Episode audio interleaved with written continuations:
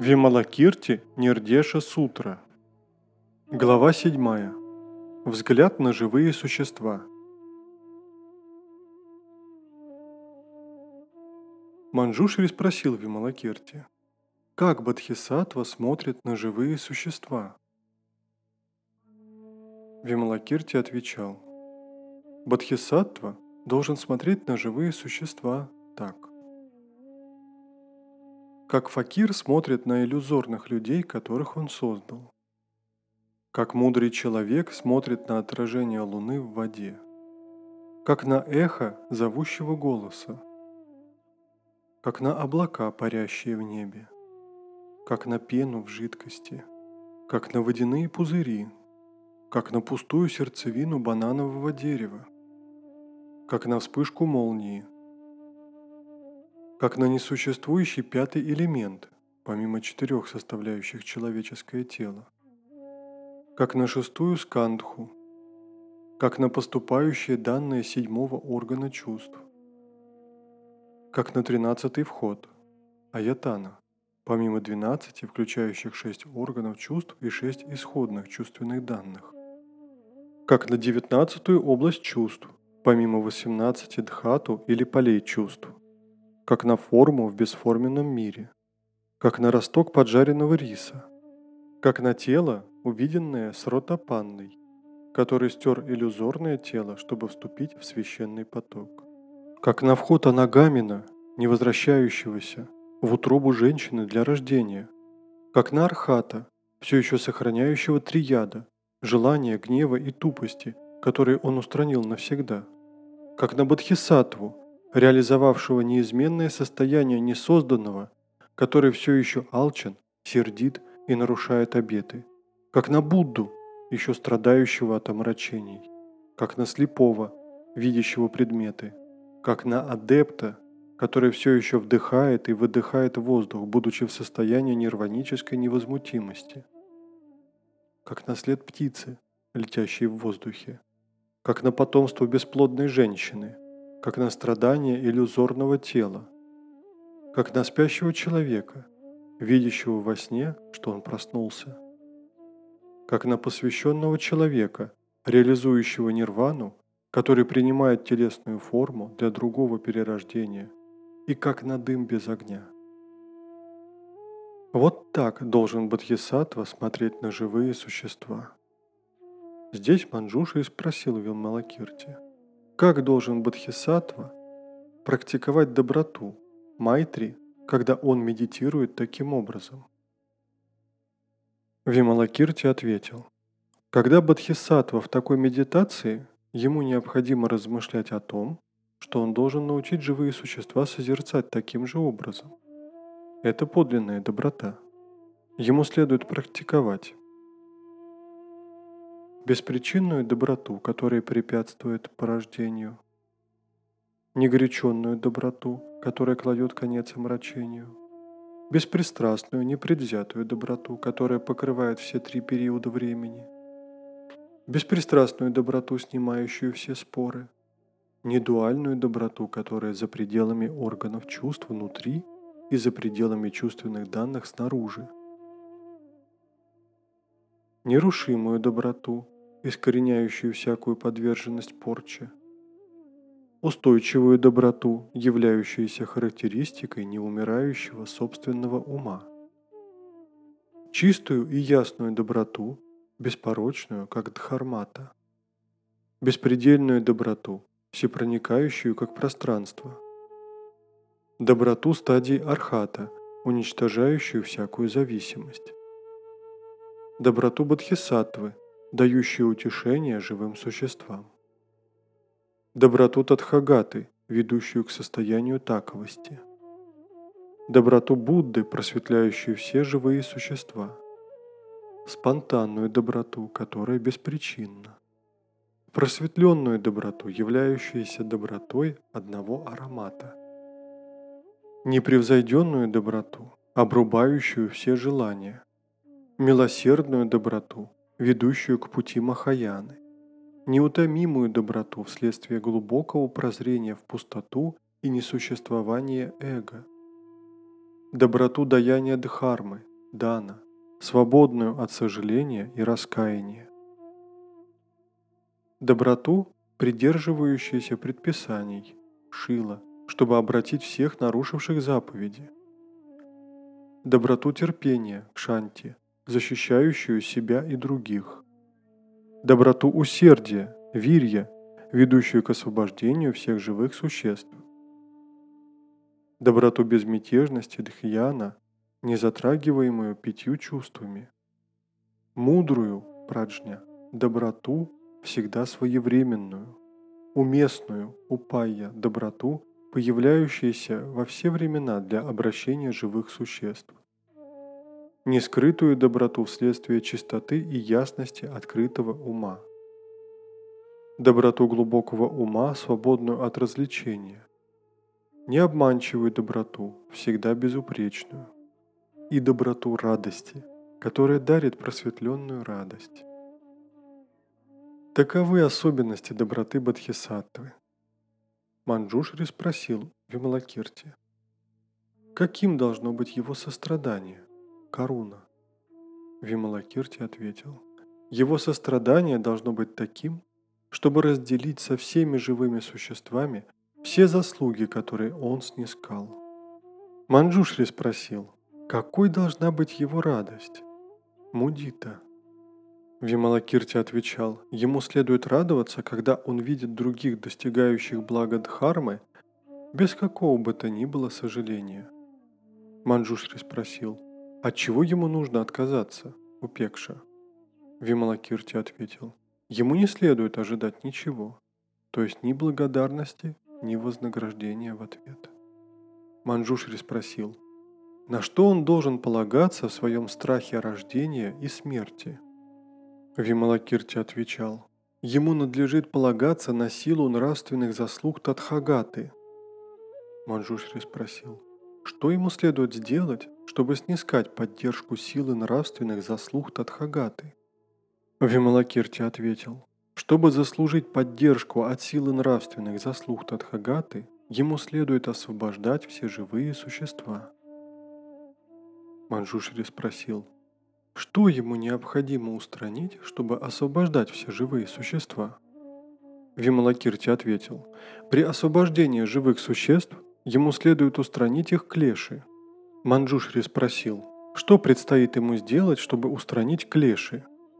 Вималакирти отвечал, ему следует поддерживать правильную полноту внимания. Манджушри спросил, что ему нужно делать, чтобы поддерживать правильную полноту внимания. Вималакирти ответил, ему необходимо защищать нерожденные и неумирающие. Манджушри спросил, что есть нерожденное и что есть неумирающее? Вималакирти ответил, нерожденное есть зло, которое не возникает, а неумирающее есть добро, которое не кончается.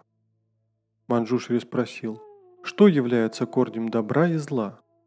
Вималакирти ответил, тело есть корень добра и зла. Манджушри спросил, что является корнем тела? Вималакирти ответил, жаждание есть корень тела. Манджушри спросил, что является корнем жаждания? Вималакирти отвечал, лишенное основания развлечения есть корень жаждания. Манджушри спросил, что является корнем безосновательного развлечения? Вималакирти отвечал. Искаженное мышление есть корень развлечения. Манджушри спросил, что является корнем искаженного мышления? Вималакирти отвечал. Непостоянство – это корень искаженного мышления. Манджушри спросил, что является корнем непостоянства? Вималакирти ответил. Непостоянство не имеет корней. Манджушри, из этого корня непостоянства все вещи возникают. Богиня, наблюдающая за богами, слушающими Дхарму в комнате Вималакирти, появилась в телесной форме, чтобы осыпать цветами бодхисаттв и главных учеников Будды. Коснувшись бодхисаттв, цветы упали на землю, но прикоснувшись к главным ученикам, они прилипли к их телам и не падали, несмотря на все усилия стряхнуть их.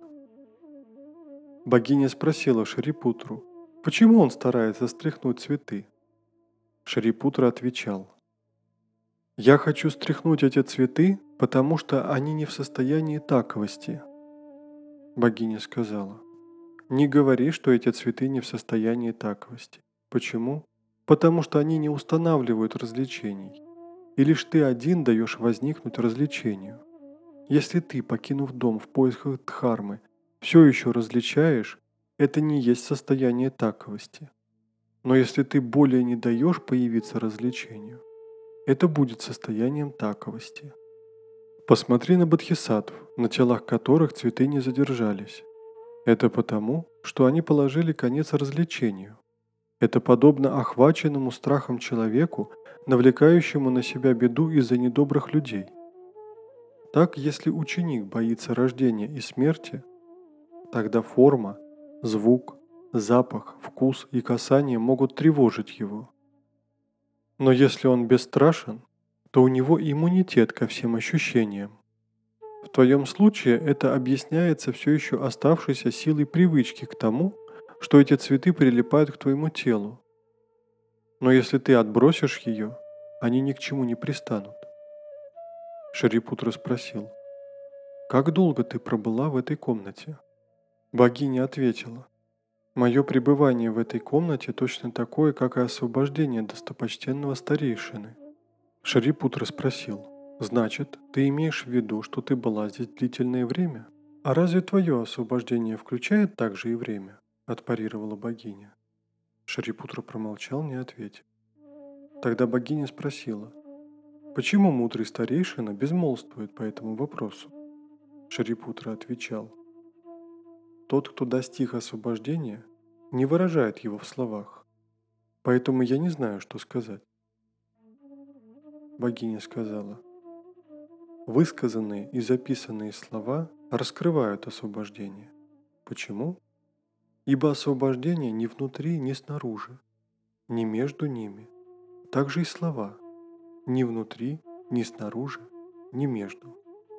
Поэтому, Шарипутра, освобождение невозможно проповедовать, не используя слов. Почему? Потому что все вещи указывают на освобождение. Шарипутра спросил, «Тогда ты имеешь в виду, что нет никакой нужды воздерживаться от похоти, ненависти и тупости, чтобы достигнуть освобождения?»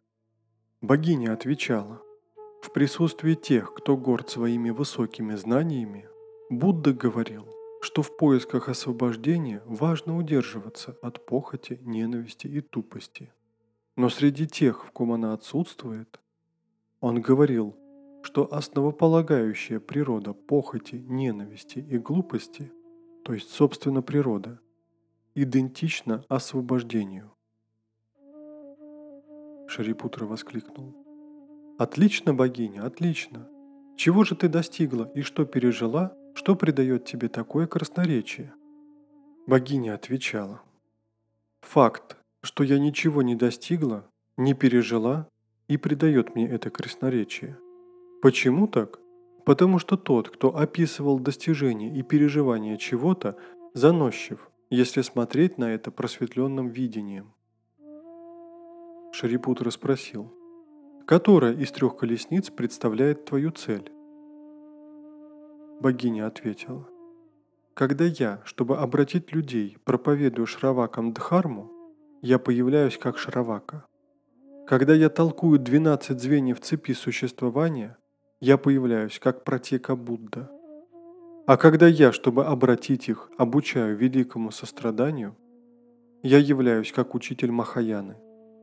Шрипутра, Точно так же, как те, кто входит в камповую рощу, ощущают только благоухание цветов кампа, исключая все другие запахи, так и те, кто входит в эту комнату, чувствуют лишь аромат заслуг и более не привлекаются достижениями шраваков и протека Будд. Шрипутра.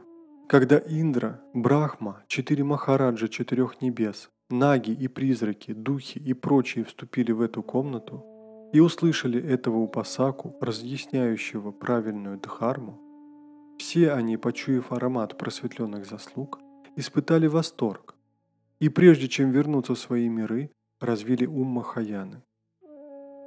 Шрипутра, я оставалась здесь в течение 12 лет, во время которых я никогда не слышала о дхармах Шраваков и Пратикабут, а только лишь доктрину о великой доброте, Майтри, и великом сострадании, Каруна, Бодхисаттв и непостижимом учении просветленных. Шрипутра. В этой комнате всегда присутствует восемь необычных проявлений. Во-первых, это помещение всегда освещено золотым светом, одинаковым и днем, и ночью, и не зависящим в своем возгорании ни от солнечного, ни от лунного света. Во-вторых, тот, кто входит в него, защищен от всех омрачений, вызванных загрязнениями. В-четвертых, никогда не убывающая дхарма шести парамид всегда разъясняется здесь. В-пятых, в ней слышится самая мелодичная небесная музыка, созвучная бесчисленным вратам Дхармы к просветлению. В-шестых, эта комната вмещает четыре канона – сутр, винаи, шастр и разнообразных писаний, полных неистощимых драгоценных сокровищ для всех тех, кто духовно беден. В-седьмых, когда достопочтенный Упасака думает о Шакимуни Будде, Амитабха Будде, Акшобьяха Будде, Будде драгоценных добродетелей, Будде драгоценного пламени, Будде драгоценного лунного света, Будде драгоценного величия, непобедимом Будде, Будде львиного рыка, Будде все совершенства и бесчисленных других Буддах в десяти направлениях, все они приходят, чтобы разъяснить Дхарму Будды, после чего все они возвращаются в свои сферы. В-восьмых, в этой комнате появляются все величественные небесные дворцы и все чистые земли Будд. Шрипутра – кто, будучи очевидцем этих восьми замечательных явлений в этой комнате, захочет еще искать Шравака Дхарму? Шарипутра спросил, «Почему ты не изменишь свою женскую телесную форму?» Богиня отвечала, «В течение последних 12 лет тщетно я искала форму женского тела. Так что ты хочешь, чтобы я изменила?» Это подобно иллюзионисту, создающему иллюзорную женщину. Верно ли будет просить его изменить эту нереальную женщину? Шарипут рассказал, нет, потому что это нереальное тело. Так во что его можно изменить? Богиня промолвила, все дхармы, включая формы, также нереальны. Так почему ты просишь меня изменить мое нереальное женское тело? При этом она применила свои сверхъестественные силы чтобы изменить Шарипутру в небесную богиню, а себя в мужчину, похожего на Шарипутру, и спросила его, «Почему ты не меняешь свою женскую форму?» Шарипутра отвечал, «Я не знаю, почему я превратился в богиню». Богиня сказала, «Шарипутра, если бы ты смог изменить свое женское тело, все женщины тогда смогли бы превратиться в мужчин.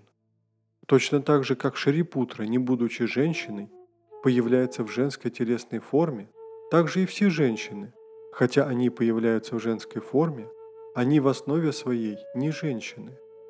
Поэтому сказал Будда, все вещи ни мужского, ни женского пола. Здесь богиня опять употребила свои сверхъестественные силы, чтобы снова изменить Шарипутру в его первоначальное мужское тело – и спросила, «Где теперь твое женское тело?» Форма женщины не существует. Ни не существует, отвечал Шарипутра. Когда богиня заявила, подобным образом все вещи в основе несуществующие, ни несуществующие, и то, что не существует, ни не существует, провозглашается Буддой. Шарипутра спросил, когда ты уйдешь отсюда, умрешь, где ты переродишься? Богиня отвечала, я буду перерождена подобно Будде, посредством трансформации. Трансформация тела Будды не подразумевает ни рождения, ни смерти, заметил Шарипутра. Богиня сказала, подобным образом все живые существа в основе своей не субъекты ни рождения, ни смерти. Шарипутра спросил, «Когда ты реализуешь высшее просветление?»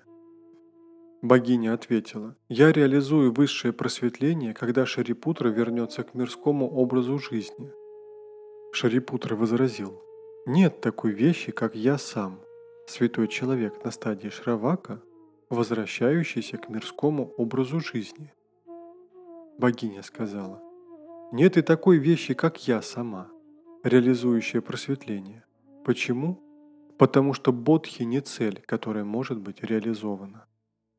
Шарипутра возразил, есть Будды, столь же бесчисленные, как песчинки в гангах. Будды, которые реализовали и достигнут высшего просветления. Что ты скажешь о них? Богиня сказала, о трех периодах времени говорят для обычного человека как о бытии в соответствии с мирским мышлением. Но это не означает, что Бодхи привязана к прошлому будущему и настоящему. Затем она спросила Шарипутру. «Шарипутра, ты реализовал архатство?» Шарипутра отвечал. «Я реализовал его, поскольку не придерживаюсь концепции какого-либо достижения». Богиня сказала, «Также и все Будды и великие Бодхисаттвы достигли своих целей, потому что они были свободны от идеи достижения высшего просветления. При этом Вималакирти сказал Шарипутре, «Эта богиня сделала подношение 920 тысячам Будд. Она владеет силами Бодхисаттвы, выполнила все обеты, реализовала устойчивую невозмутимость несозданного и достигла никогда не ослабевающей стадии Бодхисаттвы. Во исполнение обета она произвольно появляется, чтобы учить и обращать живые существа.